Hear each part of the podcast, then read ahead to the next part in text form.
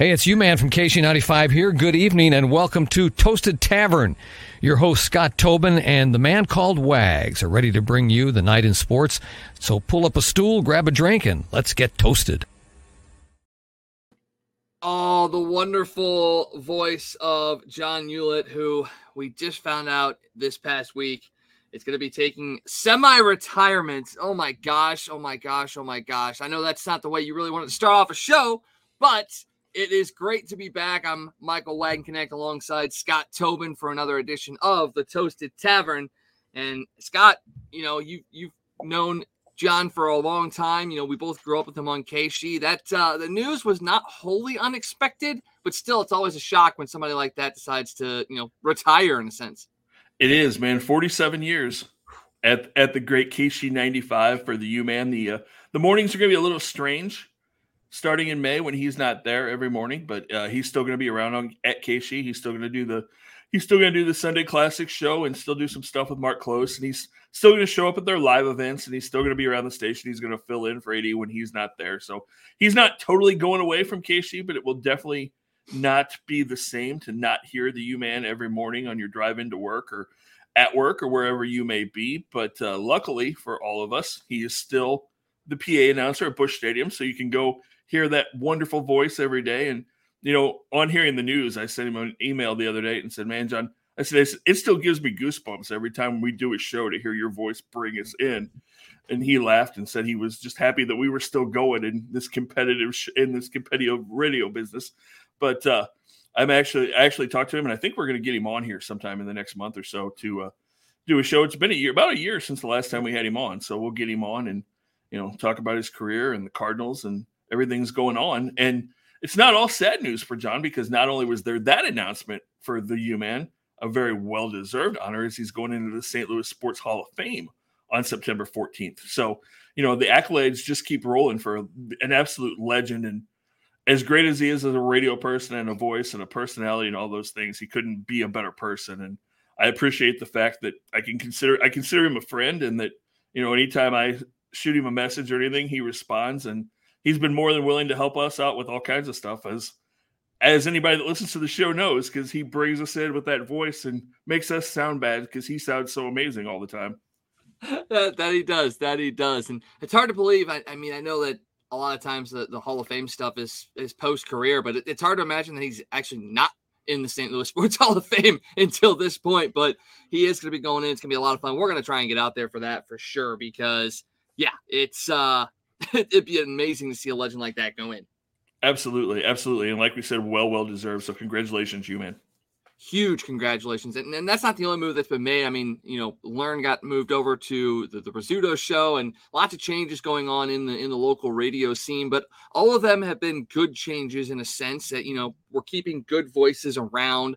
Uh, we're, we're kind of seeing just a little bit of a, a deviation in, in the way kind you know comedy and radio and sports and all that stuff kind of intermix in, in the St. Louis area. And you know, I, will say it again, like I said it a thousand times, how lucky we are to have grown up in St. Louis and to have been able to grow up with the great voices that we had and continue to still have. And it's not just the voices, it's the fact that these people are great people as well. And they, they help grow the radio business, the St. Louis, you know, idea, and even the transplants that come into St. Louis kind of lift the city up too. And it's really, really good to see.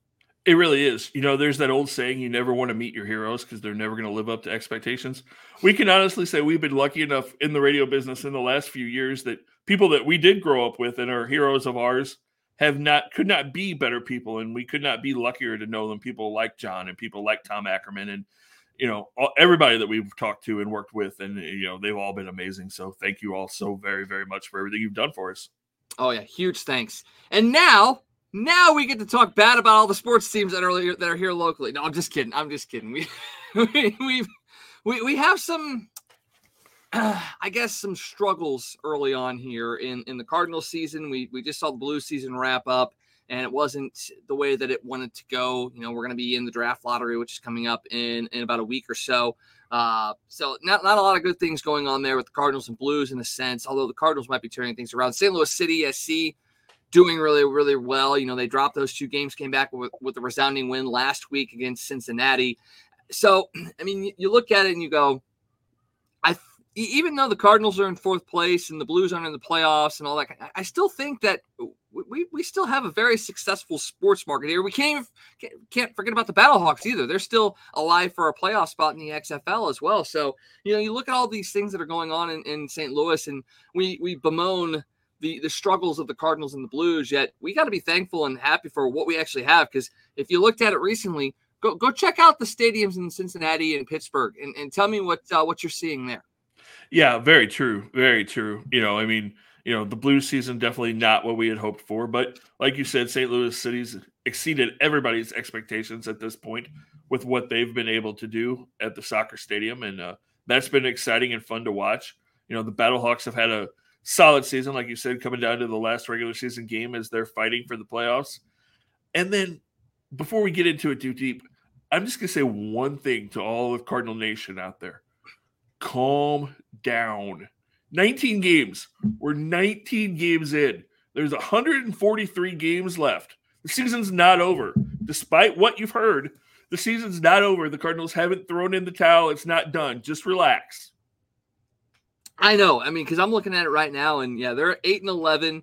They're not where, where we were expecting them to be. The pitching is, is struggled just a little bit this year. But the team they're getting ready to face, that we both thought was going to be very, very good and could very possibly end up in the ALCS. But guess what? They're also 8 and 11, and they're also in fourth place, and that's Seattle Mariners. So right now, you can't base it off of three weeks and go, the sky is falling, the sky is falling. Yeah, it's been a struggle, but a lot of these things you look at and you go, well, you had the WBC, which is something that is only been around for a handful of spring training. So you had guys that had to either warm up too quickly, get started in their, their routines earlier than they wanted to, weren't able to integrate with the team. And the Cardinals were the one of the teams that had the most players in the WBC across all of the teams. So being able to have these guys come in and form a core, and then you bring in a brand new catcher who's trying to figure out a fluid starting rotation and even a fluid bullpen as well. You, you kind of have to look at it and go, it's very reminiscent of the 2019, 2018, 2019 St. Louis Blues in the fact that they started off really poorly. Obviously, they were in last place. And then once they kind of got accustomed to the playing style of who they were with and kind of fell into their routines and everything, boom, look what happened. They ended up winning a Stanley Cup. So I'm not going to sit there and say the Cardinals are going to do that same exact thing, but you know, they it's going to take a little time to get used to it. You saw Willson Contreras, he's starting to kind of heat up a little bit at the plate. He's been good defensively as well. Had a rocket of a throwout uh, a couple days ago. You got Nolan Gorman, who's up there absolutely mashing. Tommy Edman had a big day yesterday. So you're, you're starting to see some of these pieces come together. And then all of a sudden, if you get an Arenado and a Goldschmidt hot, if you get Tyler O'Neill hitting a, a, well again, it, it's the offense that we expected it to be. It just might be a little bit longer in coming, but it's a big, big, big 10 game road trip coming up it's a huge 10 game road trip. There's no question. You hate to say that anything's huge and huge in April, but it is because you're you got to try to get to 500. You know, Milwaukee is really really hot right now, which I think is to I think that's an aberration too. I don't think the Brewers are to play, you know, almost 800 baseball for the rest of the season. Um, but, you know, things just happen, you know, like you said the World Baseball Classic, you know, teams bond and they form that bond and start to really click during spring training you know, you had 17 guys on this team not there for spring training. And like you said, big names. No Arenado, no Goldschmidt, no O'Neill, no Edman, no Nootbaar, no Mikolas, no Wainwright, no Cabrera, no Giovanni Gallegos, no Andre Pallante. All of these guys were other places. And so, you know, Willson Contreras didn't get the time with a lot of the pitchers that are supposed to be big parts of this team. The lineup wasn't all together as you're trying to integrate you know Willson to this lineup. You're trying to get Nolan Gorman more time in there. You're trying to get Jordan Walker in and used to his teammates. So in a lot of ways, those guys really didn't hardly spend any time together or really meet each other a whole lot until you got you know the last three or four days of spring training, and then you're trying to get everything going. I mean, I know they were down there early, so they did spend a little bit of time, but not like a normal spring training. And so you know you've got all that going on. Plus, you have the new rules. You know there was no pitch clock in the World Baseball Classic. So all of those pitchers are trying to get used to that. You know, as the season starts, they're the batters, you know, Nolan and Goldie trying to figure that out. O'Neill, all those guys trying to get their rhythms down with the new system that they didn't deal with. you know, did pitchers get enough innings, you know, because of the World Baseball Classic? That could be a big part of it. So, I mean, you can't make excuses because, you know, there's things that just haven't gone right, but those are things that could contribute to it. And then, you know, I mean, they just, I've not seen a team have the breaks go against them so many times. You know, you look at this team and everybody goes, oh my God, this offense is awful. I thought this offense was supposed to be so good. But then you look at their numbers, you know, and they're third or fourth in the league in batting average. They're third and fourth in on base percentage. You know, they're doing all the little things. They're hitting. And somebody and somebody will say, Oh, yeah, they're hitting, but they're not hitting with runners in scoring position. And you're right. Until a couple of days ago, they weren't. But go back and watch some of those games, watch some of those highlights because it wasn't like they were not hitting at all with runners in scoring position. They're hitting bullets right at people. You know, players are making unbelievable diving plays against them, which I mean, that's baseball. But those things are going to even out. It's not like they're going out there and, and completely struggling at the plate with runners in scoring position. You know, those those trends kind of even out. That's part of baseball. You go through highs and lows. And we've started we've seen it kind of start to even out the last couple of days. You know, I told I told you in a group text the other day, I said you can start to see a difference yesterday. You know, that game two nights ago against Arizona that they lost eight to seven. You know, they made it come they were down seven two and they slowly tried to come back. Made that game eight to seven. You know, Contreras hit a couple of big home runs late. They got a couple of hits, and you can kind of almost see it then. It's like, okay, they're starting to get some hits with runners in scoring position. Let's see what happens. And then they came out yesterday and they got three doubles in a row to start that game. And you could literally almost feel the dugout exhale. It was like, okay, we're starting to hit. Here we go. And then then you saw what happened. They were seven for 15 with runners in scoring position yesterday. You know, and they had seven extra base hits in that game. You know, you could see, I mean, the last few days when they were struggling, I mean, you could see it. You'd get a run or two on guys on base, and guys were coming up and they were trying to hit five run home runs. I mean, you could literally see the sawdust coming out of the end of the bat because they were gripping it so hard. You know, and anybody that's played baseball knows when things like that happen and you don't score runs, everybody tries to do a little bit too much. Everybody grips the bat a little bit tighter, and it can snowball on you. And that what was starting to happen. And then when you do start to break through, like I said, there's that collective breath where everybody's like, oh, here we are, here we go. And then everybody everybody starts taking better pitches. You start saw the walks come yesterday. You know, you saw him driving the ball. You know, like you said, Tommy Edman had a huge Tommy Edmonds. Tom, Tommy Edman's slugging percentage went up like 160 points yesterday. Uh, you know, so you know anything can happen. Jordan Walker started to look a little better. He'd been struggling the last three or four days. You know, he was on base three times, had a couple hits.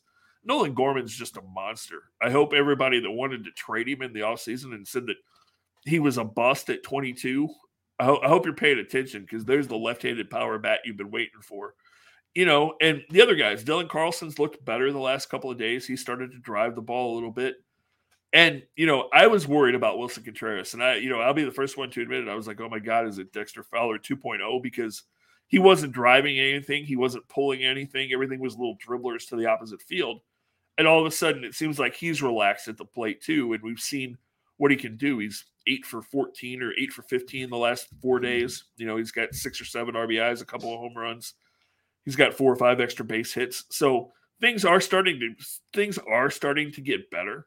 Am I going to tell you now that they're going to win 12 in a row? No, because the pitching the pitching has to settle down. But if you get decent pitching, if your starters can hold the opponents to four or five runs every night with this offense, you should be in most of those games and have a chance to win them because even in the games they've lost, there have been two or three games this year where they've had the t- you know they've been down three or four runs and they've had the tying runs on base and somebody's hit a line drive right at somebody or something and they've lost the game, but they keep fighting. They they keep they haven't given up. They keep fighting. They believe in themselves, and this team's going to be just fine.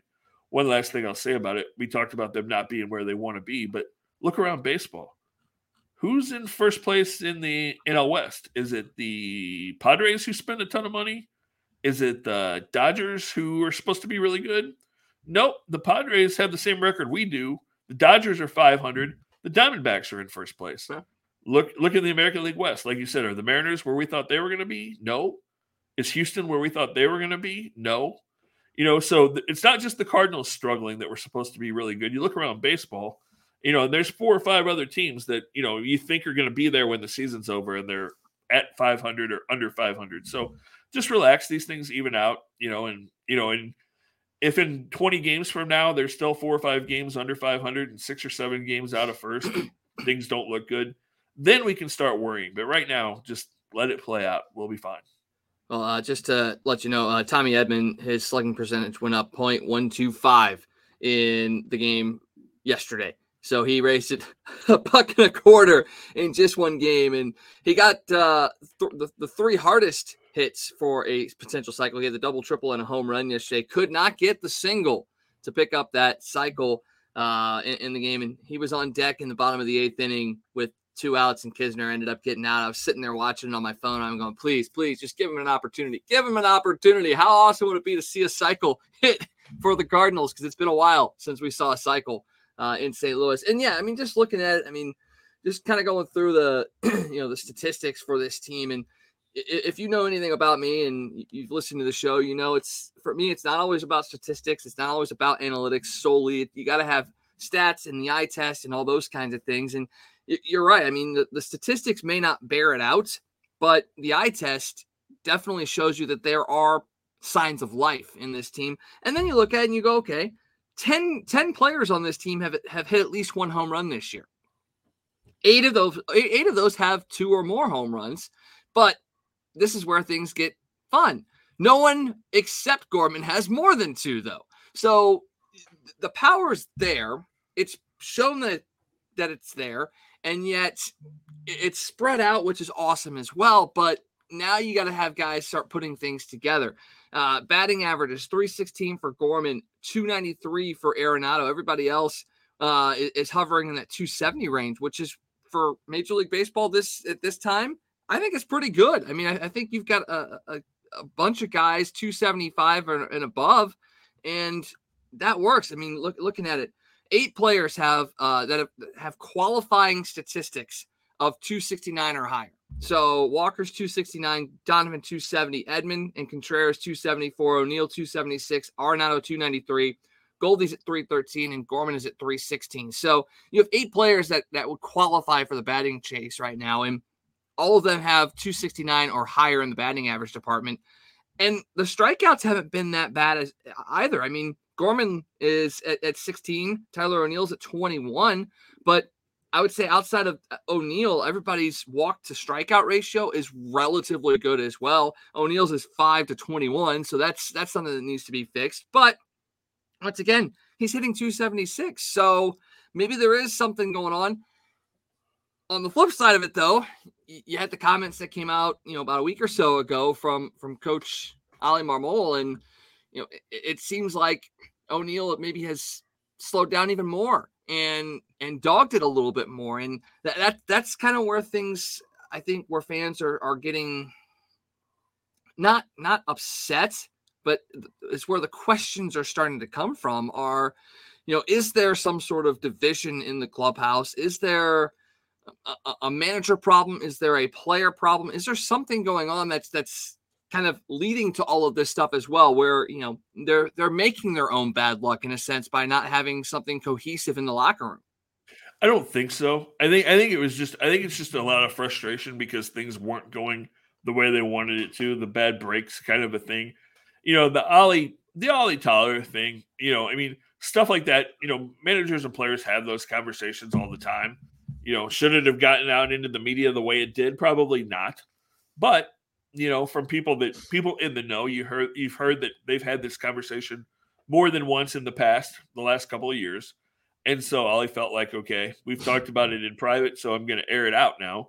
Uh, Tyler didn't necessarily agree with it, although I think it's kind of interesting because if you've noticed, there have been two or three games since that happened that O'Neill didn't play, but then Oli put him into pinch run in those in those games. So he he he knows the speed's there. I don't I don't think there's really a problem there. I think I think they were both irritated that night and it got kind of blown out of proportion, but I think it's okay. You know, from everything I've heard, I don't really think there's an issue in the locker room. I think everything's cohesive. I think they're just trying to get through this rut. And, you know, as we all know, and, you know, is the old adage in sports winning cures all ills. And, you know, when when you start struggling and things aren't going the way you're supposed to, those things get magnified. And when you start winning and start to get in a roll, you know, you kind of go, oh yeah, that happened, but oh well, well we're all right. Let's talk about it later. You know, so I think they're going to be fine. I think it's just everybody had high expectations, and it hasn't exactly started the way you wanted to. But uh, you know, I think it'll get better. The thing that we do definitely need to get better, though, is our starting pitching, especially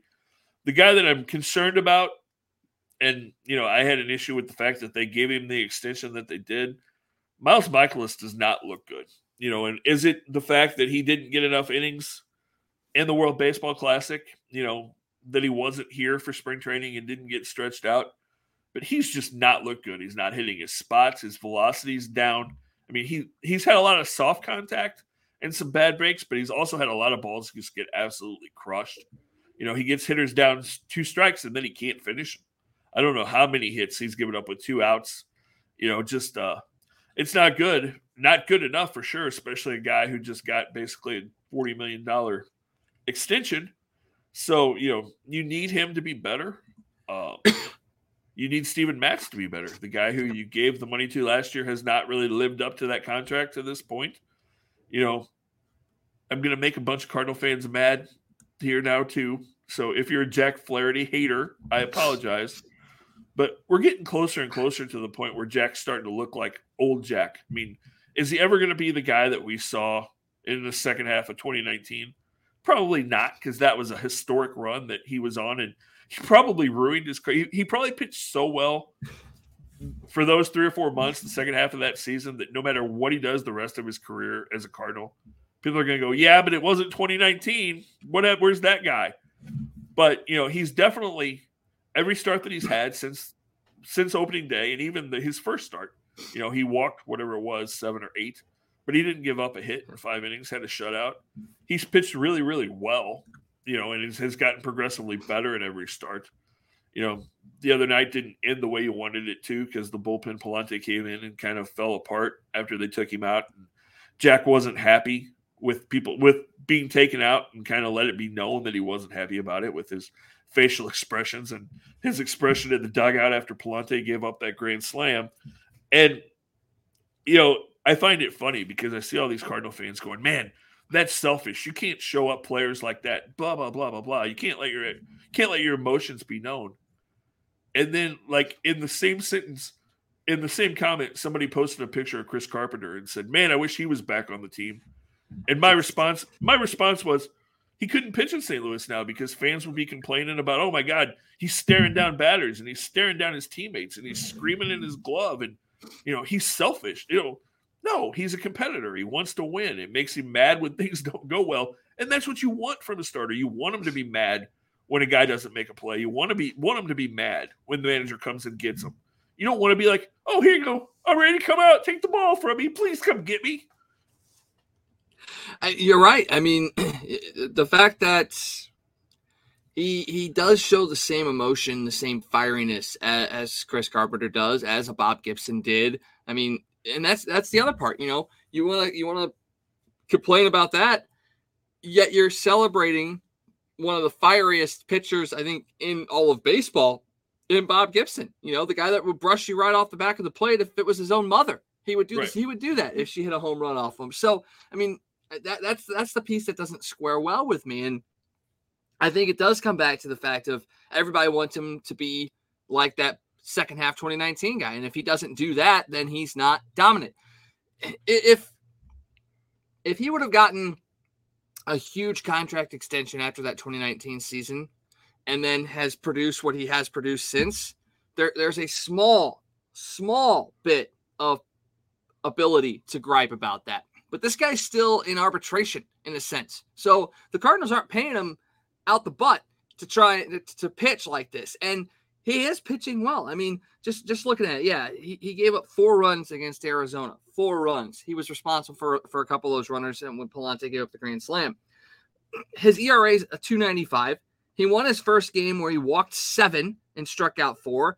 But in that time, since that game, uh, he's evened up his walks and strikeouts 17 walks, 17 strikeouts. He's only walked four batters in his last two games, 10 strikeouts combined in that. So, you know, he has improved. Yes, more runs have come across the, last couple of games than uh, than before. But you know, you also have to remember he's still trying to like work himself back as well. He's not fully back to his potential and his his health as well. So the fact that you've seen him increase innings pitched five, five, 5.1, and now six innings.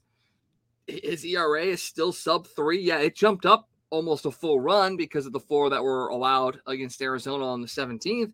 But I, I, think again, you can't look at just the stats. You have to look at the stats, the eye test, and, and, a whole bunch of other things that go around it.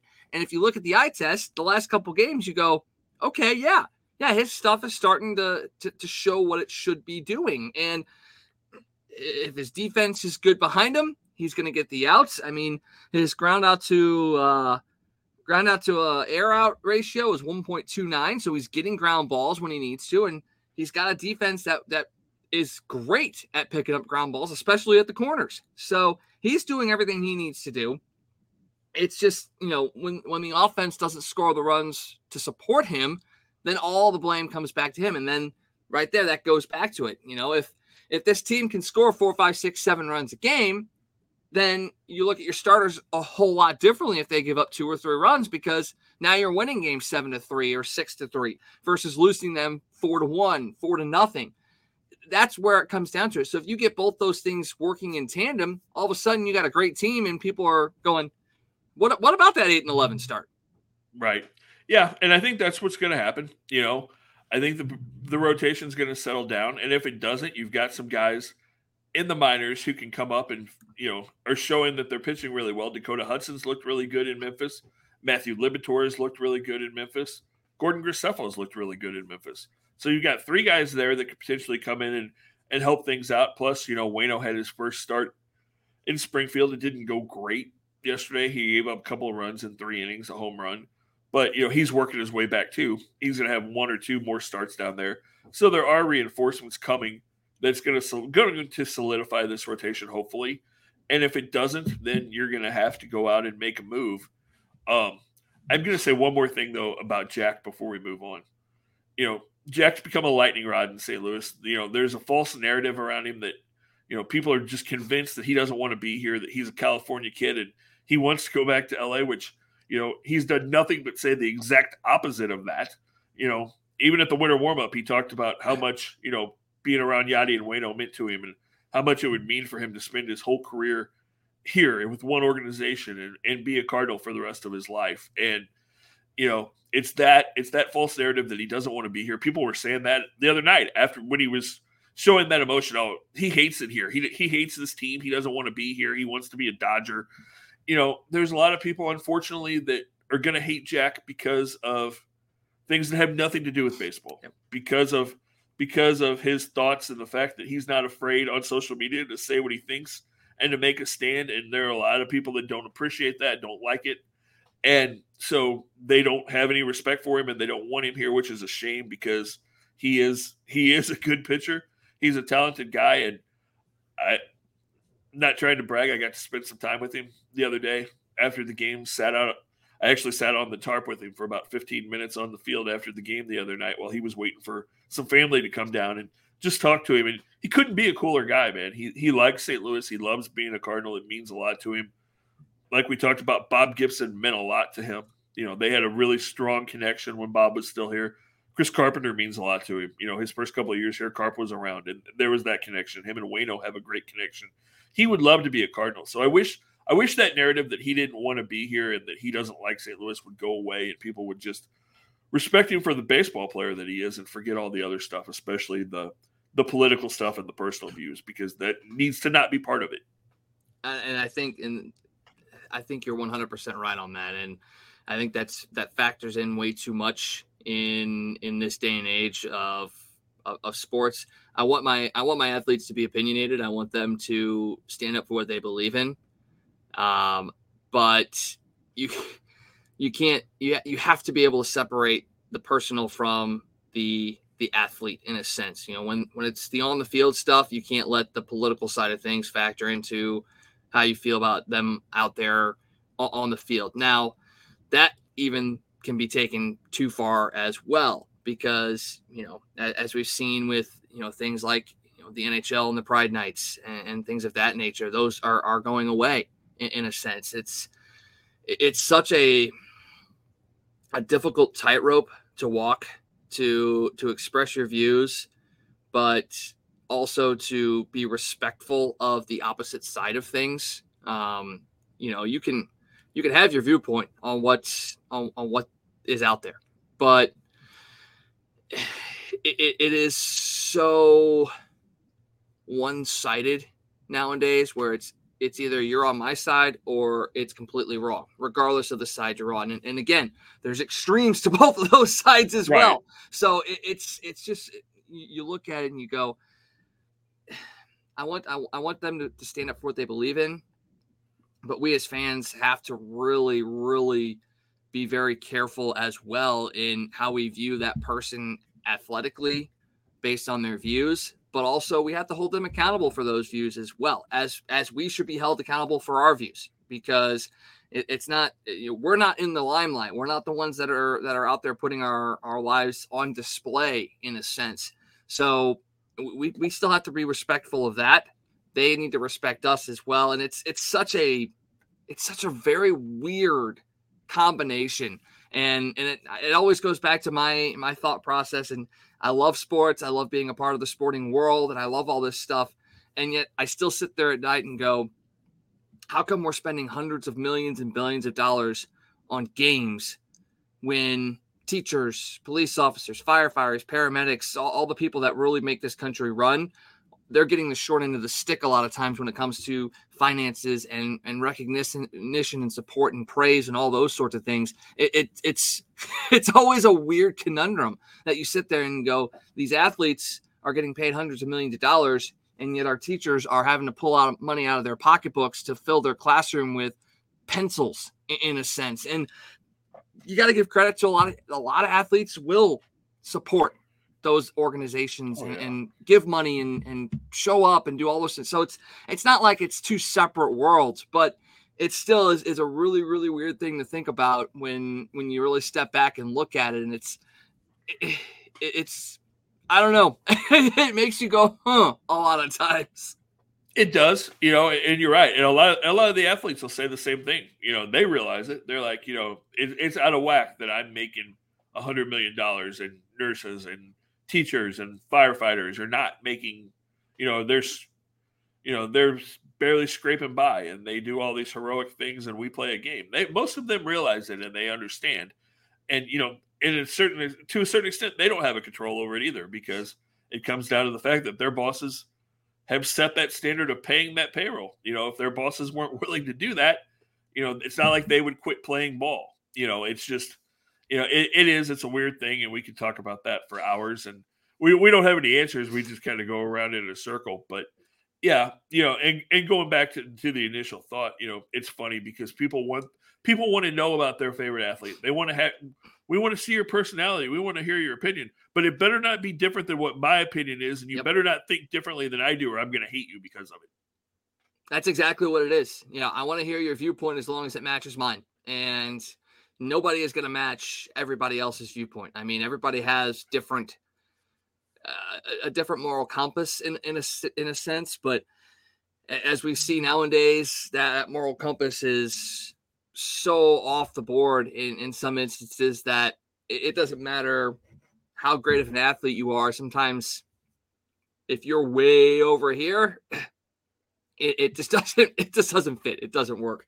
So that, that, is a story for another day and another time. And uh, yeah, that did take us a little bit away from uh, the, the doom and gloom that was the Cardinals. Although you know they they won their last game, so that that's the greatest thing. Then they're heading up to Seattle where they're going to play three against the Mariners, and then they have uh, another tough continuation of that road trip as they head to San Francisco and then LA. So and, they're facing teams that are in the same boat as them in a sense. They're middle of the pack right now. They're struggling a little bit, dealing with injuries, trying to figure out where they're at and all those things. And uh, I, I kind of want to go back to you were talking a little bit about pitching and how they've got these guys that are in the minors that are doing well. And you and I were kind of going back and forth a little bit today about you know the the DFA of Madison Bumgarner, and you know we both are of the mind that for a time Madison Bumgarner fit the Cardinals' mo perfectly. He was a Cardinal through and through as far as what he would bring to this team.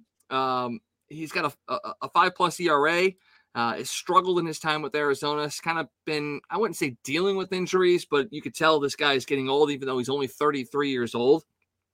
But, you know, you, you kind of posed the question earlier about, you know, for league minimum, should the Cardinals take a flyer on him because you know he fits the mold and, and, and all the, these things, and the Cardinals need some help pitching wise, and and it it really kind of made me step back and go, okay, we, we know that these pitchers have been struggling this year, the starters.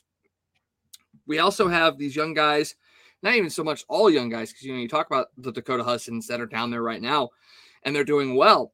So if you would go out and sign Madison Bumgarner, are you sitting there saying that these guys down here in the minors are doing well, but they're not good enough to come up and compete at the major league level? Or is it that you're not giving up on the season, but going, okay, we're, we're going to go with what we got. We're going to bring in another guy from the scrap heap. It worked in the past. Maybe it'll work again.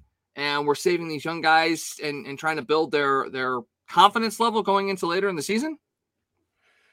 No, see what I me personally, and I was thinking about this after I posed the question. I think if I did do that, if I reached out to Bumgarner and said, "Hey, you know, we will give you league minimum, come in and see if we can fix you," but I don't think you can immediately put him on the forty man roster. I think you have to say, "Hey, we'll give you a contract, come in, we'll pay you league minimum, but you've got to agree to go down to Memphis or you've got to go down to Springfield for two or three starts. Let's see if we can fix you. Let's see if we can figure out what the deal is, and if you can find some version of the old Mad Bum."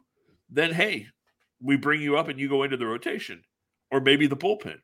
If not, you know, we say, okay, we gave it a shot and, and we we DFA you too, and we move on. I don't think you immediately say, oh, we've got Madison Bumgarner, throw him in the rotation and don't worry about it.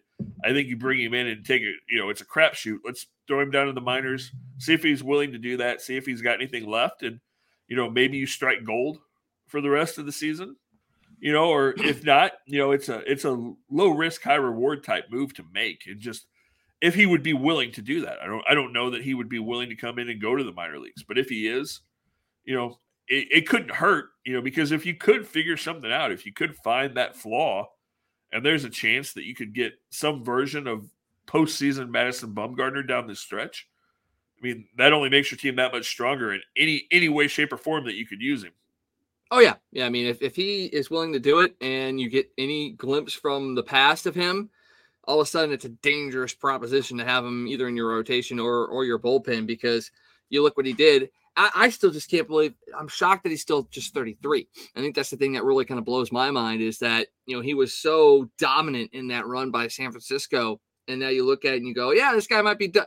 He might be done at 33. That just doesn't seem even plausible, but you know, you look at it and you go, maybe maybe he just needs to find the right system and the right voice to kind of get himself right. And, and maybe that is, you know, going down to Memphis and doing what he needs to do and then coming back up. And it's going to be interesting to see how how it plays out. I mean, I don't know if the Cardinals are ready to make a move right this second. And who knows, maybe Bumgarner's not ready to make a move right this second to get back in. Maybe he needs to take time, go home, see where his mind's at, and figure out what he wants to do, and then make a decision from there. And at that point, you might be at that 10, 15 game mark from now where you sit back and go, okay, let's evaluate where we're at and see what we want to do. I mean, you could be at, at a point where you're starting to level things off a little bit. Your your offense is clicking, your your rotation is starting to rise up a little bit. Maybe you still go out there and, and put a fly out flyer out there for him and take him into the minors to see if you can get him into the bullpen because you know the bullpen has been taxed a little bit as well. I mean, we talked about you know Jordan Hicks uh, a little bit uh, in our chat about how he has just absolutely struggled this year, but you know they made a small change, moving him to another side of the rubber, and all of a sudden, the last couple games, he's pitched very, very well. Now he was also asked to go down to the minor leagues and decided he didn't want to do that.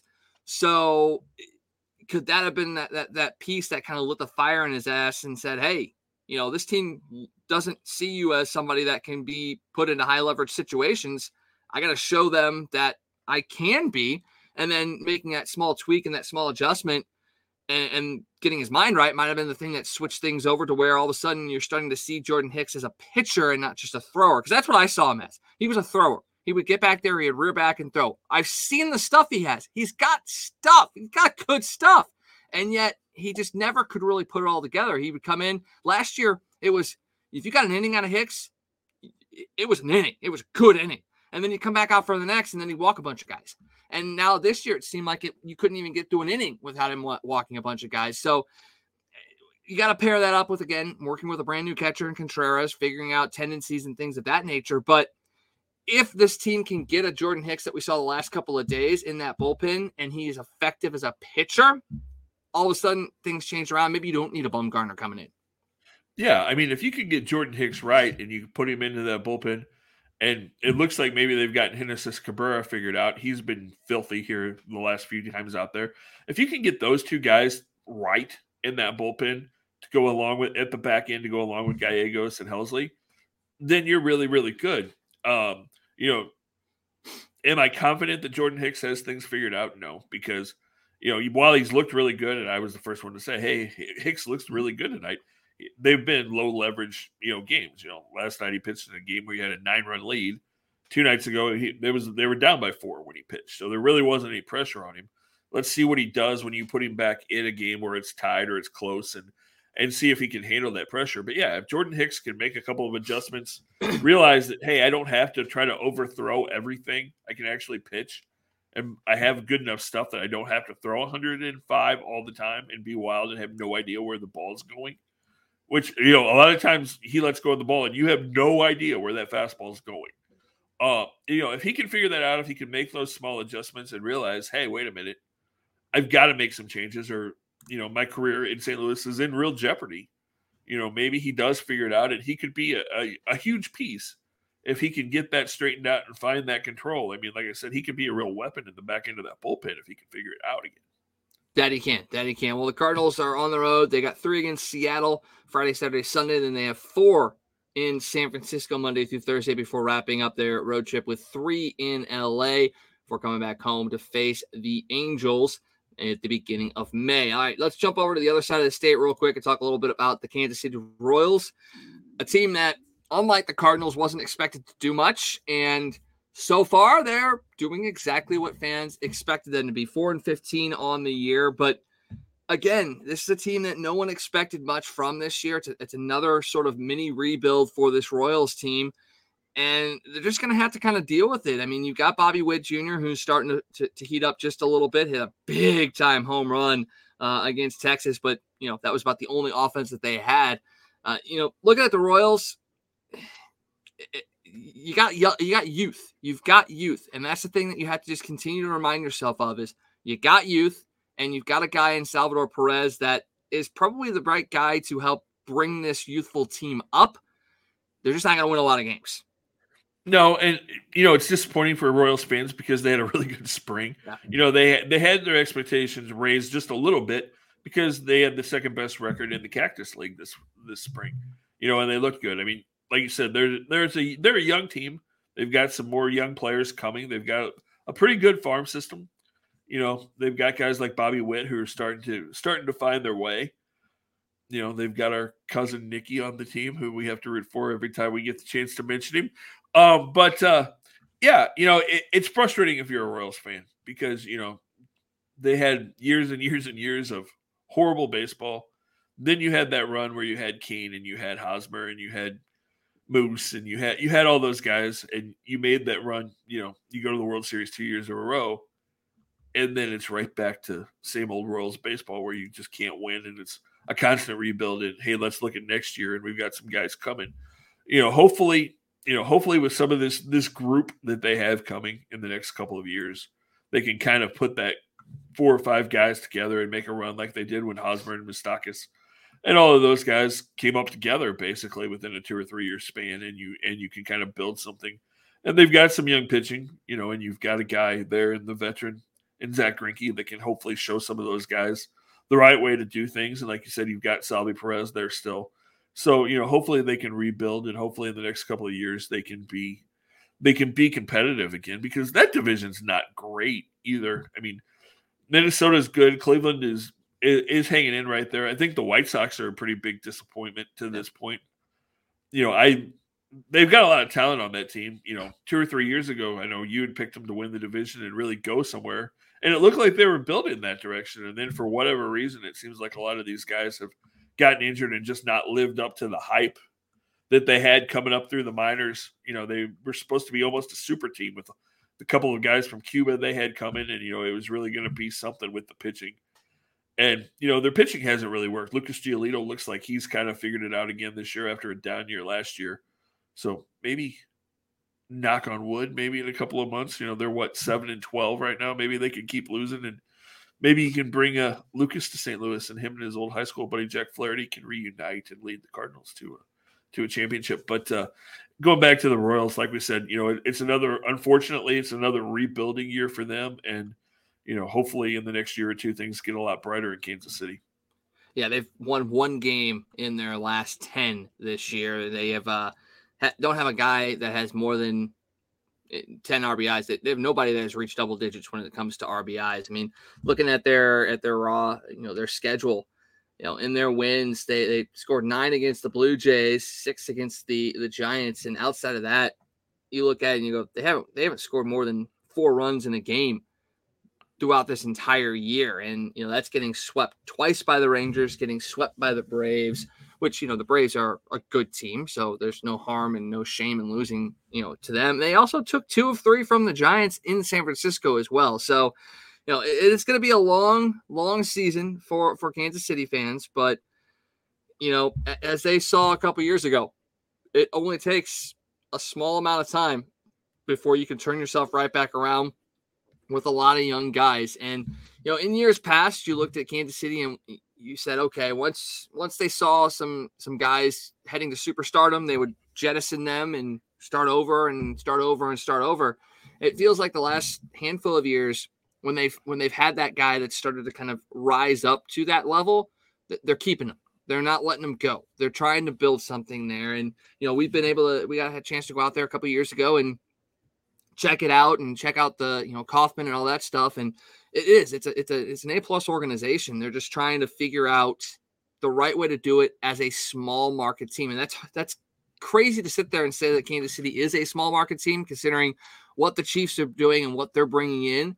But it's two wholly different teams, and that's the thing I don't think people you know want to acknowledge is that yeah they share a parking lot, but they don't share ownership so, you know, the Chiefs are funneling money money into their team in a certain way and they're winning and that's why they're funneling money into that team whereas the Royals are trying to figure out how to be smart with their money to build a winning organization which in turn will allow them to funnel money into the team like the Chiefs are doing.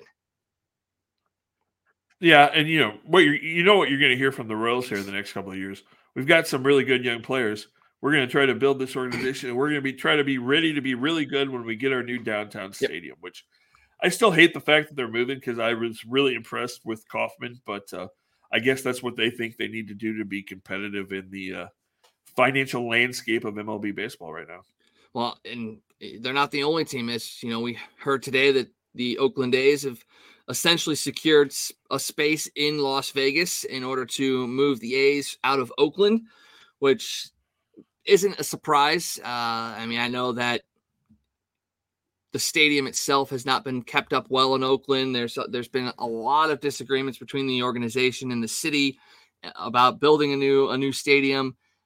The writing was on the wall for the last couple of years that Oakland was not going to be sticking around, and now the fact that they are essentially moving to Las Vegas just again changes the landscape of baseball and, and really sits, makes you sit back and go, okay, now sports betting again is becoming a big, big, big piece of everything. And now you got an NHL team there, you have an NFL team there, you're going to have a Major League Baseball team there. It's not out of the question to have an NBA team there in the next couple years as well. It's really starting to skew the lines of what is, I guess I wouldn't say acceptable, but it, it makes you sit back and and really start to question a lot of things. And again, it goes back to the thing of athletes and, and, and sports teams are big time money generators, and yet here we are. yeah, I mean, I, I just feel bad for the fans in Oakland. Oh yeah, I mean, think what we talk about how bad we have it in St. Louis because we lost the Rams. Think about what Oakland's lost. You lost Golden State. You know the Warriors moved to to San Francisco, right across the bay, which has to kill Oakland fans because you know, there's such an intense hatred between those two cities. You know, it's such a rivalry for their team to go there. You lost the Raiders twice. Yep. You know, they went to LA once, came back, and then they went. Now they're in Vegas. Now you're going to lose the A's to Vegas. I mean, it's just crazy. And you know what's you know what's weird to me? We've heard for years and years and years that oh man, Oakland, Oakland's a small market team. you know, they can't compete. They can't financially compete. Well, Billy Beane found a way as their general manager for years and years to keep that team competitive. But you know who's the most cash, like literally cash loaded owners in baseball is the owner of the Oakland A's. Like he's one of the richest owners in baseball. He just won't invest into his into his ball club in Oakland, you know, because he wanted the city to help build a new stadium. And you know, in California, that's just a non-starter, you know, for cities and for tax funds and you know cities just aren't going to pay it. The, t- the population is not going to pay the taxes on building a new stadium for multi-million dollar owners, billion dollar owners. And so they're, you know, it's just, it's a shame because Oakland has such a rich history, or the A's have such a rich history in Oakland, going back to those teams in the 70s that won, you know, three World Series with Reggie Jackson and all of those, Catfish Hunter and all those guys were there. Through Tony's teams in the 80s and 90s with McGwire and Rickey and Eck and Dave Stewart, and you know those were some of my favorite teams as a kid to watch with McGwire, Canseco, and and all of that. And that place was packed. And then you go into the early 2000s with Mulder and Zito and and those guys. But here's a story that I heard about how bad the Oakland Alameda County Coliseum is. The Mets were there to do a game last week. I think I know where Have you're you going heard with this story? I think I know There- where you're going with this. There was a there was a possum living in the walls of the broad visiting team's broadcast booth and was relieving itself in the walls of the broadcast booth and it smelt so bad in there that they literally had to move their broadcast to a different part of the stadium because they couldn't handle it when you have possums living in the walls of a professional sports team stadium it can't get a whole lot worse than that No, it really can't. I mean, it was like the rats at the arena. I mean, when when that uh, when that really pushed out there, when you saw them just out there and about, when when fans were in there, you just you knew it was time to to make a change and build a new a new stadium. But uh, yeah, it's it's tough. I mean, because Oakland has that history for sure. It, it makes you it makes you sad to see that that franchise leaving. But I will say this: I, I got to give it to the citizens of California in a sense to not back down from a guy with that much money saying, "Oh, you know, we could build a stadium, but you got to fund it." Like I, I'm, I'm okay with that. You know, like I don't mind for myself. I don't mind putting some of my hard work and hard-earned money towards taxes that will help fund the building of a stadium. I don't mind that because I enjoy it. It it's something that's a passion for me. I'm going to go to the games.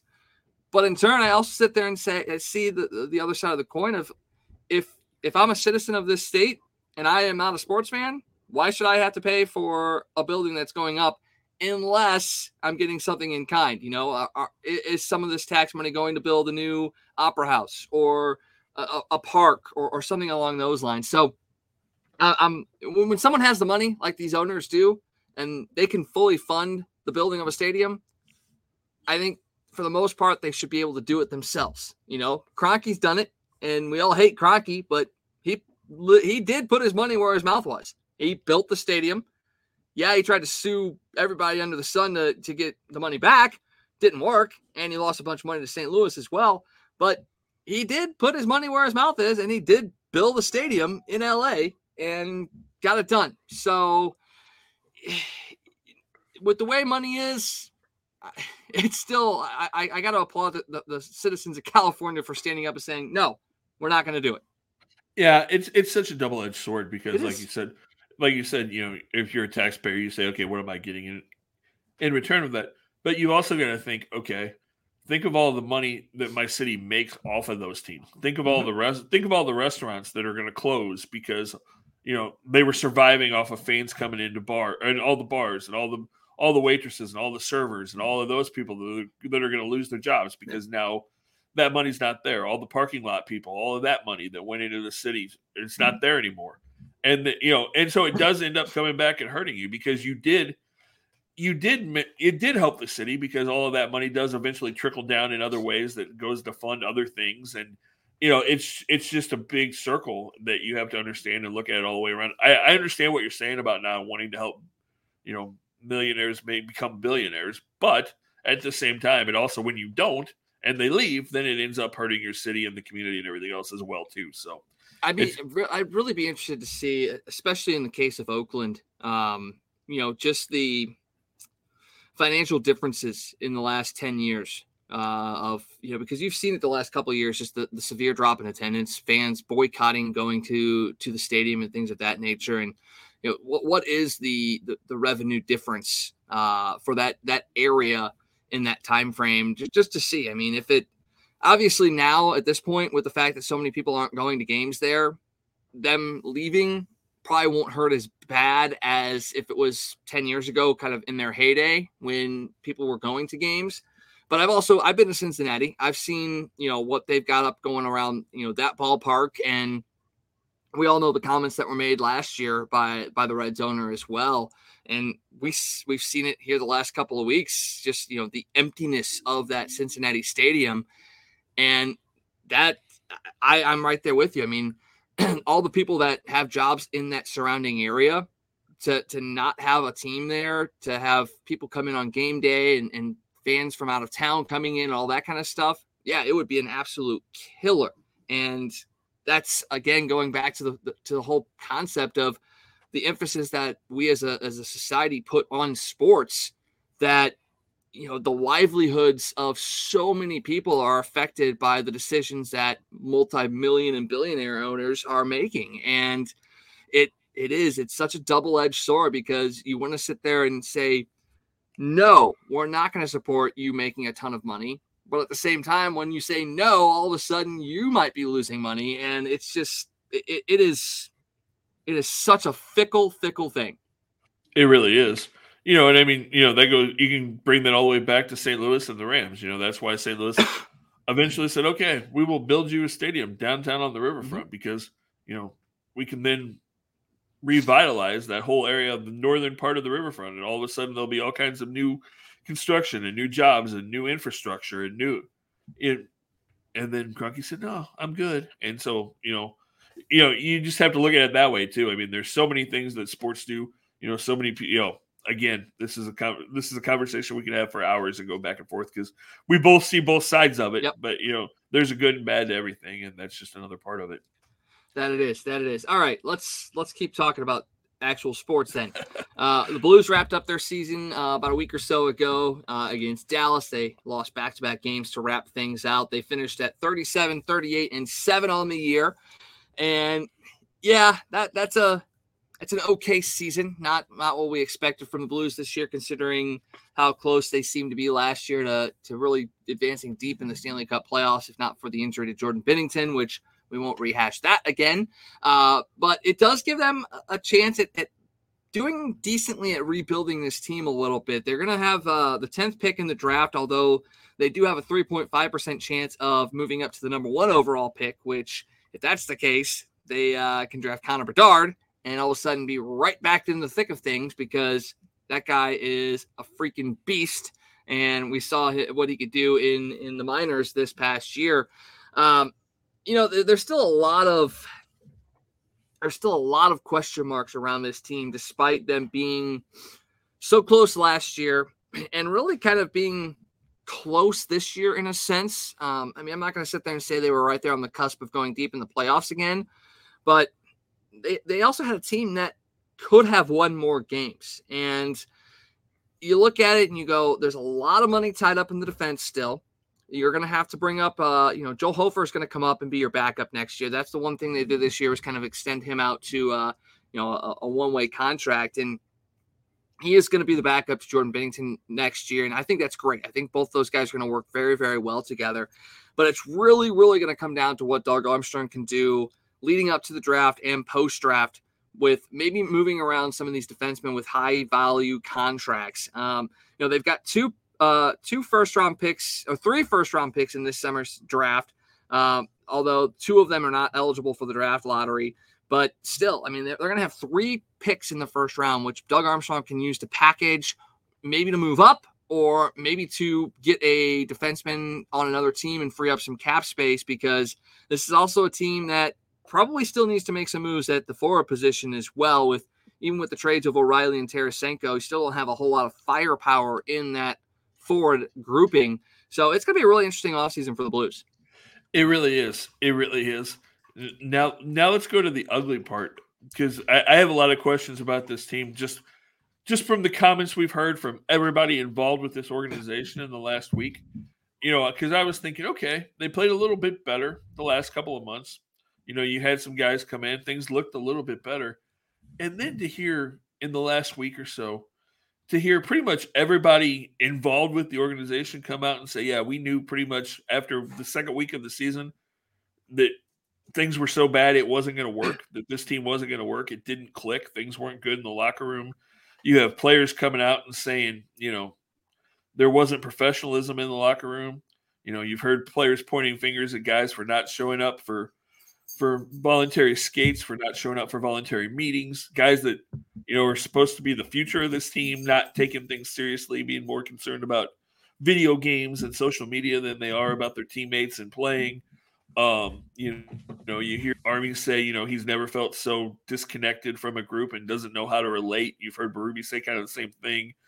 Um, that doesn't make me feel good. It doesn't make me feel like, hey, next year this team's going to be in a playoff. It makes me think, holy crap, this is a bigger dumpster fire than we ever could have imagined because it doesn't sound like the two guys that are supposed to be the the future of this organization are mature enough to handle it or care enough or you, you hate to say that but that's really what it sounds like is that it doesn't sound like the other people in this organization believe like that they're mature enough or care enough about this team and winning to turn it around well, and if that's the case, why did you sign them to those long-term extensions after last season, leading into this season? If you even had those question marks to begin with, you, you had a season in which to figure out if that's something you wanted to lock up long term. Now, I'll say this in you know exit interviews this this past week, you know the guys that we had question marks on seem to say the right things in, in, a sense. You know, the guys like a Jordan Kyrou saying he knows what he needs to do to to continue on and become better in this in this league.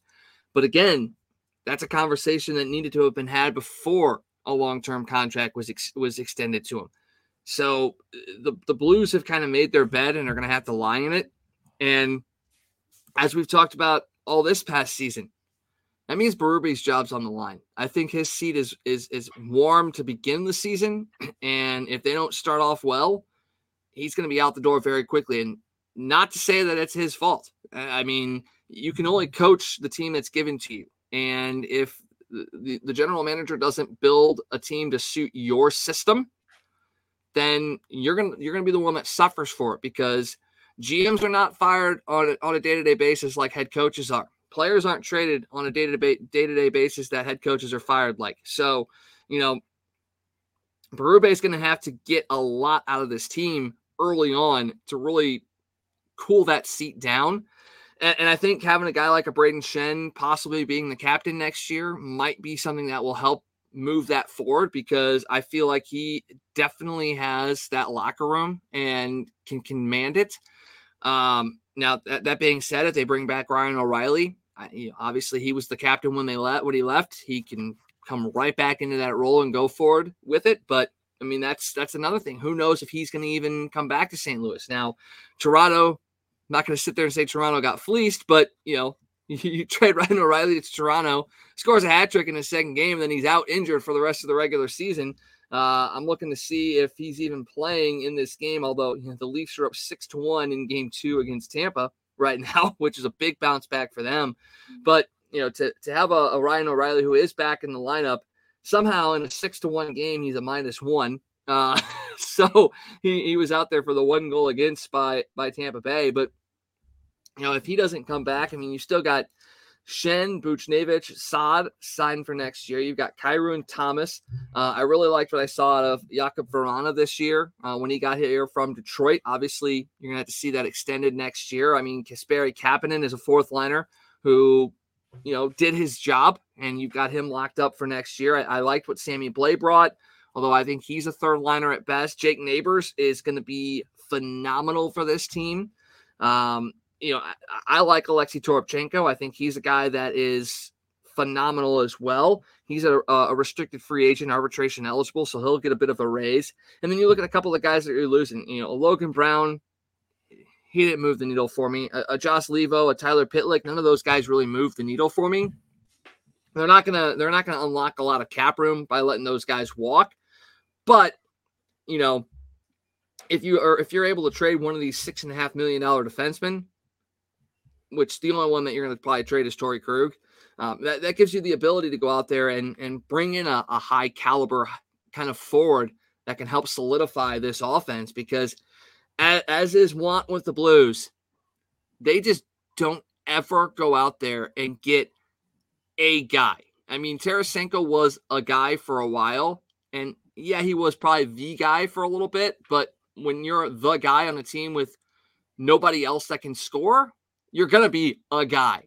They need somebody that's gonna be the guy along with a couple of lines, which right now they've got a couple of lines. They need a guy that can come in and just be a complete offensive threat and and really kind of produce for this team that we haven't seen since the likes of Brett Hull.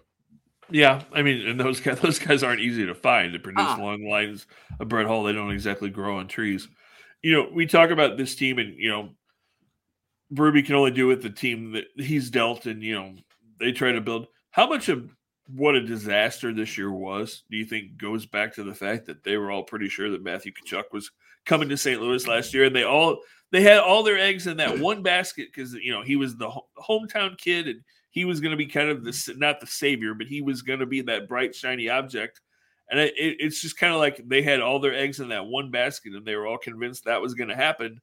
And when it was didn't, it was like, okay, crap, we have no plan B. Now what do we do? See, here's the thing, though. I mean, we're looking at it as fans, and we're all sitting there going, "Yeah, he's coming here. He's coming here." I'll be perfectly honest.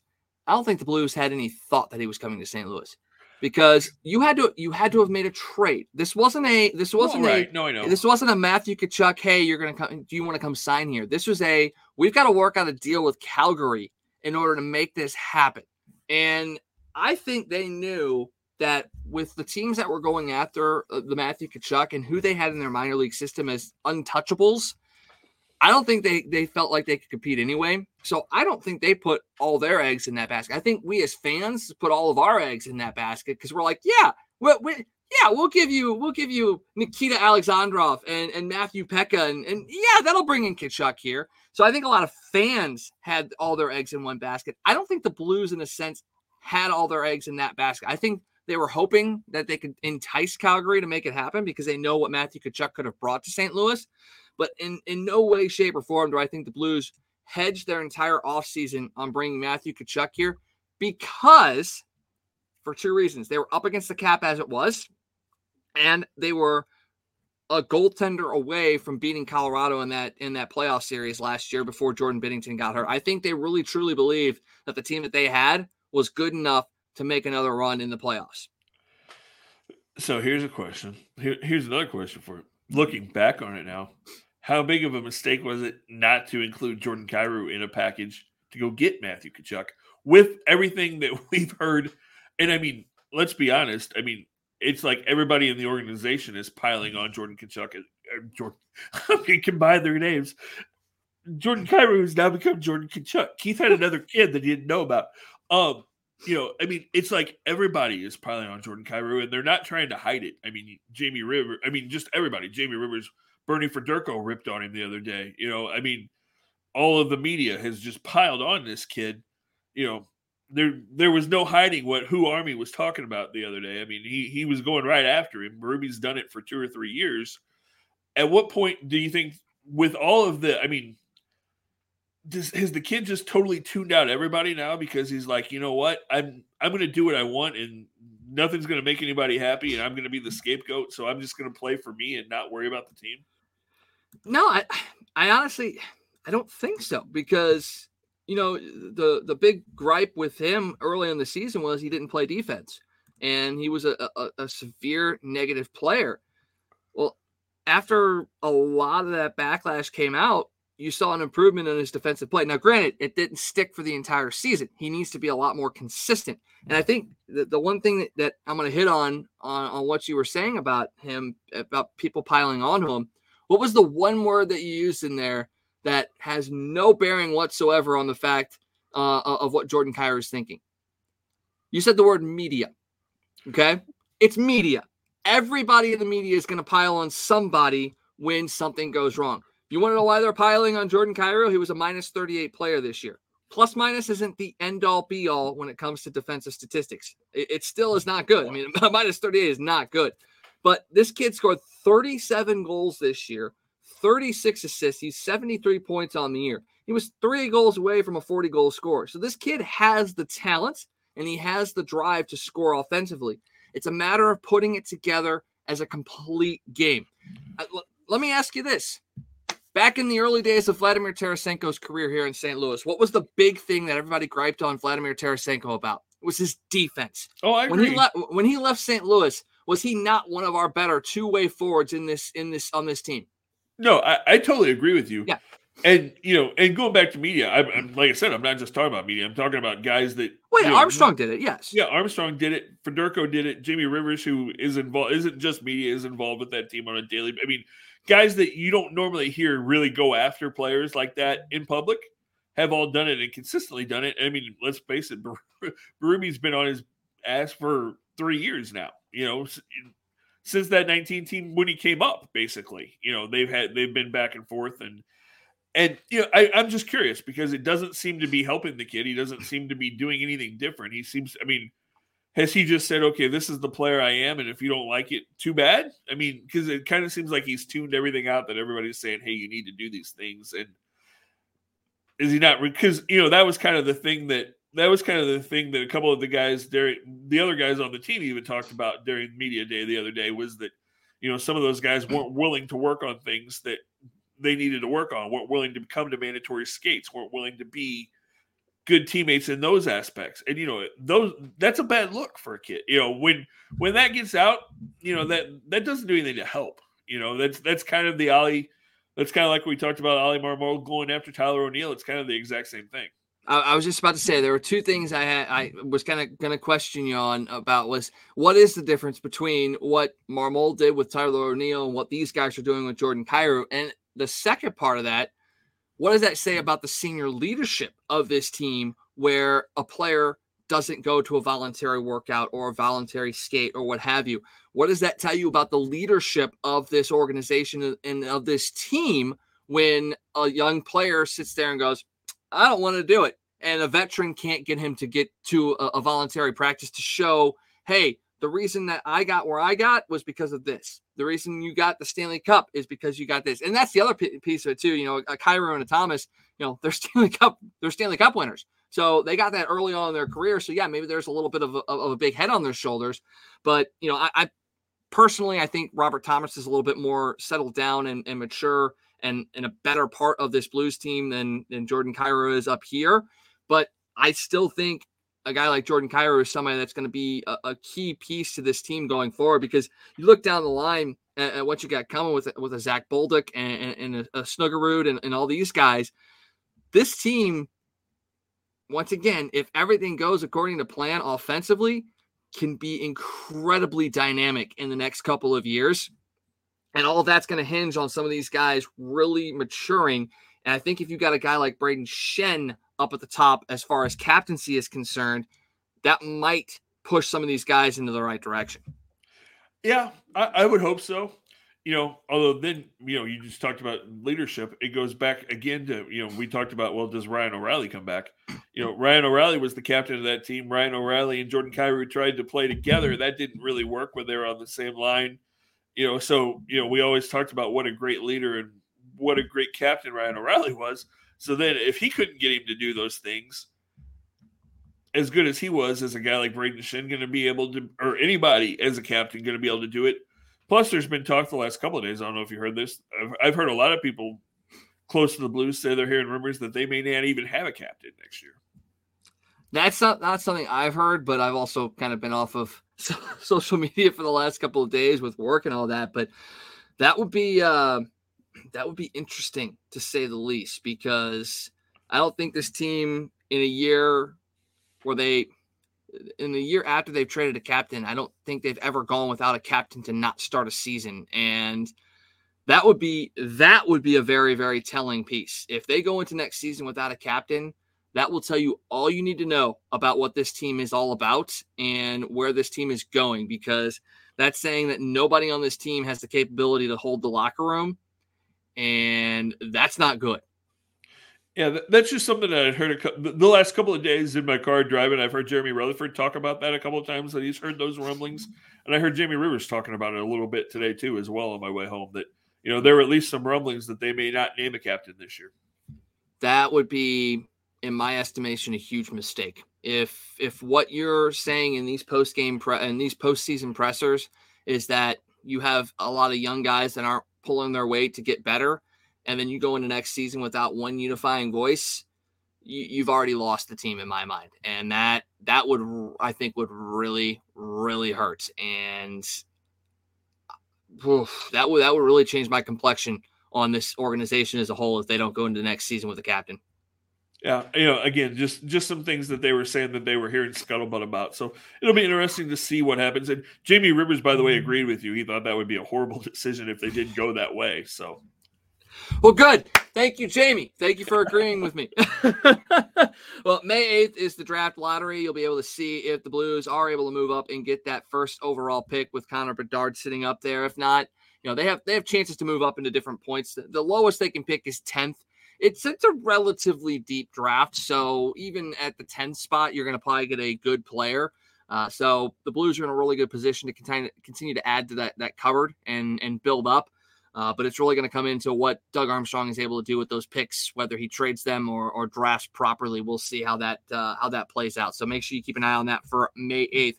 All right, well, let's wrap up things with uh, the team that actually is the most success- successful in St. Louis right now, and the one that I think a lot of people are still going. Do I know enough about soccer? Because City S, uh, SC is sitting up at the top of the table in the MLS after a big 5 1 victory over FC Cincinnati last Saturday. Everybody had to outwait a two and a half hour storm.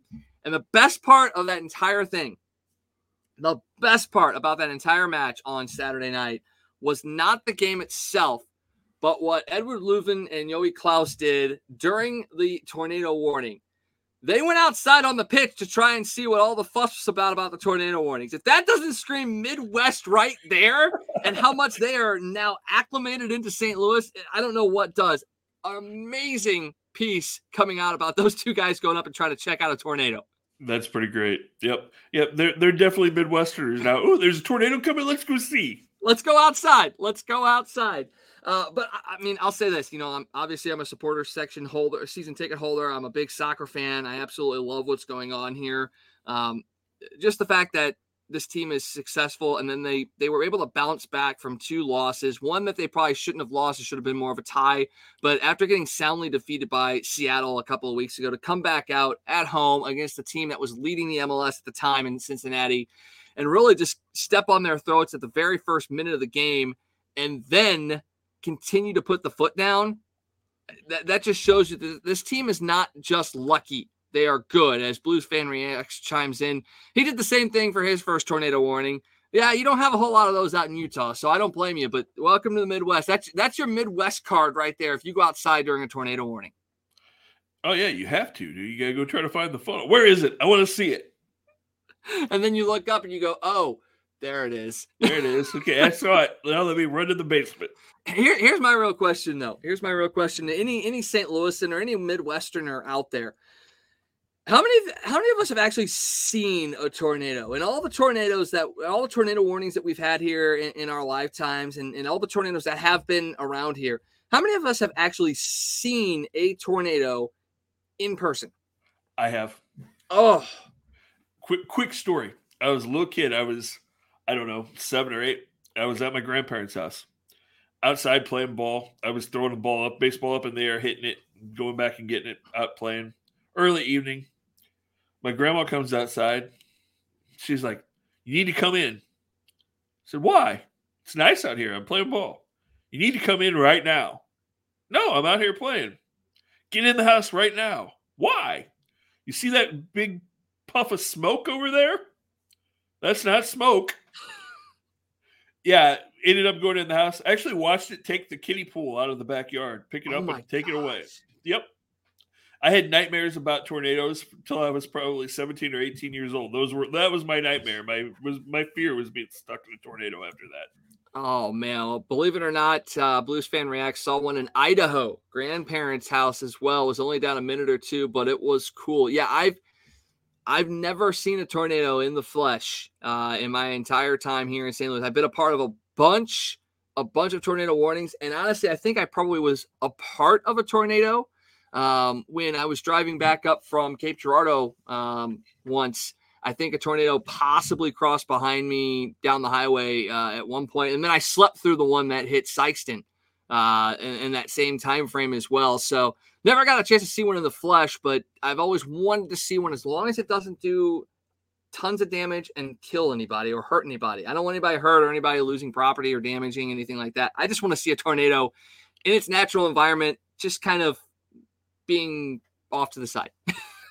just just over there where it's yeah, not just, bothered. Yeah, just touch down for a little bit, put up a little bit of dirt, and then go back up in the sky, and, and nothing happens. That, that's all I want to see. Right. Oh, talking about, talking about tornadoes. Did you see there's a new Twisters maybe getting ready to come out next year? I did. I did. That's uh, very interesting uh, to know that there's a sequel in the works by chance. But uh, hey, you know what? I'm, I'm okay with it because the first one was pretty good. It's it's it's a shame that Bill Paxton won't be involved involved in it though. Yeah, it's supposed to be based. You know, it's supposed to be about their kids or something. I think. I think Helen Hunt's supposed to be in it, and you know, everybody will get a chance to say "cow," same cow again. Oh my gosh, yeah, I remember that. Oh, that takes you back right there. That takes you back. Oh my gosh. All right, let's let's keep talking about St. Louis City SC real quick. Uh, you know, they they sit up at the top of the MLS table. Uh, like I said, I think they're they're more good than lucky. And, you know, the first couple games, you could sit there and go, yeah, it's it's the new expansion feel. No one knows what they're doing. You know, they they're going to win some games. It's all happy and, and all that stuff, and it's going to come crashing down. Well, it did. They faced some adversity in those two losses, and yet now they've come back out and really shown that they can bounce back from that. They got a tough Colorado team in Colorado this uh, this Saturday night, and you know Colorado's record may not be where they want it to be, but they haven't lost in their last four games as well. So they're actually playing pretty well. So it should be a really good test for this City SC team before they come home and face Portland, a team that they've already beaten this year on the 29th of April. But I mean, as as as a soccer fan like I am, I I love what I'm seeing. But for someone like you that that isn't necessarily a soccer fan in a sense, uh, from what you've seen, are, are, you impressed with what you've seen, or are you still like, yeah, they're they're a bit lucky? No, I'm impressed. Like you said, I think what they did against Cincinnati tells you right there that okay, this team's for real.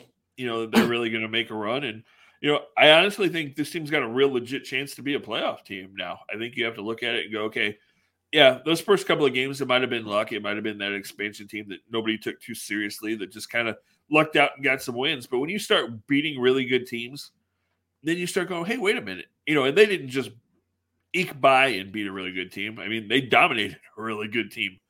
And so, you know, you have to start saying, hey, this team's really got something. And, you know, they've, the guys have bought into the team first mentality. You know, there's not really a superstar on this team, it's just a bunch of guys working together and playing hard and you know trying to outplay the other team you know really outforce them and and they've done a great job and you know it's been awesome to see it's been awesome to see the city's reaction to them it's awesome to see the announcers reaction to the city and talk about how what a great experience that is that's all so cool to see and hopefully they can keep it going and uh, yeah man it's been fun i think everybody i think everybody started to buy in and if you haven't checked them out you definitely need to because it's it's a fun experience oh, it's an amazingly fun experience, and and the fact that uh, they're just also sitting there trying to get a Premier League player in, in Roberto Firmino as well to possibly come in there. They're one of the sides that has reached out to the Liverpool star to possibly come here this summer. And you talk about this being a team first mentality. You bring in a guy like Firmino.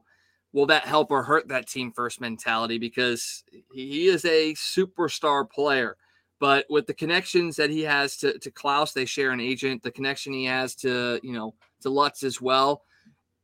I, I think it, it's a move that this team wouldn't reach out if they didn't feel like they could bring him in and infuse him into this team and make it work. And the fact that you're an expansion team and you're already talking about bringing in a, a star from the Premier League, that again just shows you that this is not an ordinary franchise and an ordinary beginning. No, to me that says, hey, they're looking around going, okay, we're farther along than we expected to be at this point. You know, because they kind of tried to temper everybody's expectations a week or two before the season, and we're like, hey, you know, we're an expansion team. We're not really sure how good we're going to be. Give us time. And now they're going, hey, wait a minute. We're better than we thought we were going to be at this point. We've got a legit chance to go for it. Let's go see if we can bring in, like you said, a superstar and get him to kind of kind of blend in with these other guys and see if we can really make a run at the playoffs in our first year here. And I think it would just add to the excitement. I think people would really be excited if you did bring that star in because then I think that does signal to the city, hey, this team really believes they can make a run at it. That it does. That it does. Okay. Quick question before we get out of here. Would you, and I know this is this is gonna be hard for you because of the of the pedigree and the, the history of, of the Cardinals and the Blues here in this city. would you trade a non-playoff season that the Blues already had this year, a non-playoff season for the Cardinals to see SC win an MLS championship in its first year? I know it's oh. tough. That is a tough one. Oh man, that, that's hard for me to do. I mean, that would be very very cool. I guess I would say yes, just because it, it's not going to happen very often that you win in your expansion team. But that's that's pretty hard to say, and it's not going to happen because the Cardinals are going to go to the post. How about the Cardinals go? To, how about the Cardinals win the World Series and they win a uh, MLS championship in their first season? I'm fine with that. If we could have two parades this year in the fall and winter, I'd be uh, totally down for that 100%. I mean, you talk about a sea of red you'd have two seas of red because you'd have the city red and you'd have the cardinal red, and that would be pretty damn cool. It definitely would be two very different shades of red, by the way. Very, very true. All right, man. You got anything else before we head out tonight? Oh man, we've gone for an hour and a half, and we didn't even mention the fact that the NFL draft starts a week from today. So we're gonna next week or in the next couple of weeks, we're gonna have to dig into that because it's gonna be really interesting to see what happens there, who goes number one, what kind of trades are made, because it sounds like there could be a couple of pretty high profile quarterbacks that could potentially get traded next week. That's very, very true as well. I mean, Lamar Jackson is one of those names that comes to mind. So it's going to be very interesting to see how that plays out. Uh, also, want to shout out uh, my new gig over at St. Charles FC. That's a USL2, USLW team uh, for soccer. Uh, make sure you, you, come out and check out some of these uh, amazing young uh, pre-professionals, a lot of collegiate players that are are getting a, a, chance to continue on to possibly move into the professional side of things as well. Got some exciting announcements, hopefully coming up in the next uh, week or so before the home opener for the men on May 7th and the home opener for the women on May 10th. Tickets are on sale now, so make sure you head over there. You'll, you'll find links to those on our website as well. Um, yeah, it, it's it's it's a great time to be a sports fan in St. Louis and to be able to sit there and support a lot of successful franchises. It, it's it's great to live in St. Louis. Absolutely, absolutely, and you know, keep coming out supporting everybody. Congratulations on your new gig, by the way. I haven't Thank had a you. chance to talk to you a whole lot about it, but that's we, we just haven't had a chance to catch up a whole lot lately. But con- but congratulations on that, and yes, definitely go support that. Support the Battlehawks this weekend. Mm-hmm. Watch City this week because they're playing Colorado, and we all know who owns that soccer team out in Denver. And if you don't, just take a guess. It's not hard to figure it out. It's the evil empire out there. Um, you know, and uh, watch the Cardinals this weekend. Be ready to come back in a week and a half and be at Busch Stadium and uh, go crazy because Shohei is going to be in St. Louis as we roll into the first part of May. And I don't know if you heard that today. Jeff, big news. Jeff Passan came out and reported that if the Angels are not in contention at the All Star break, Shohei Ohtani will definitely be moving on from the Angels. And as I finish that statement, I'm going to say right now, stop. Don't even start the Shohei Ohtani to the Cardinals crap because it's not going to happen. Um, but Shohei probably will be somewhere behind, besides Anaheim by the All Star break. I was not expecting anything less. I mean, the Angels just can never seem to get out of their own way. So, uh, Shohei, very likely. You may see him here in St. Louis twice this year, depending on which team he goes to at the All Star break. If it's a National League team, that would change the entire complexion of, of the National League for sure. Or if he goes somewhere else in the American League, we'll see how that plays out.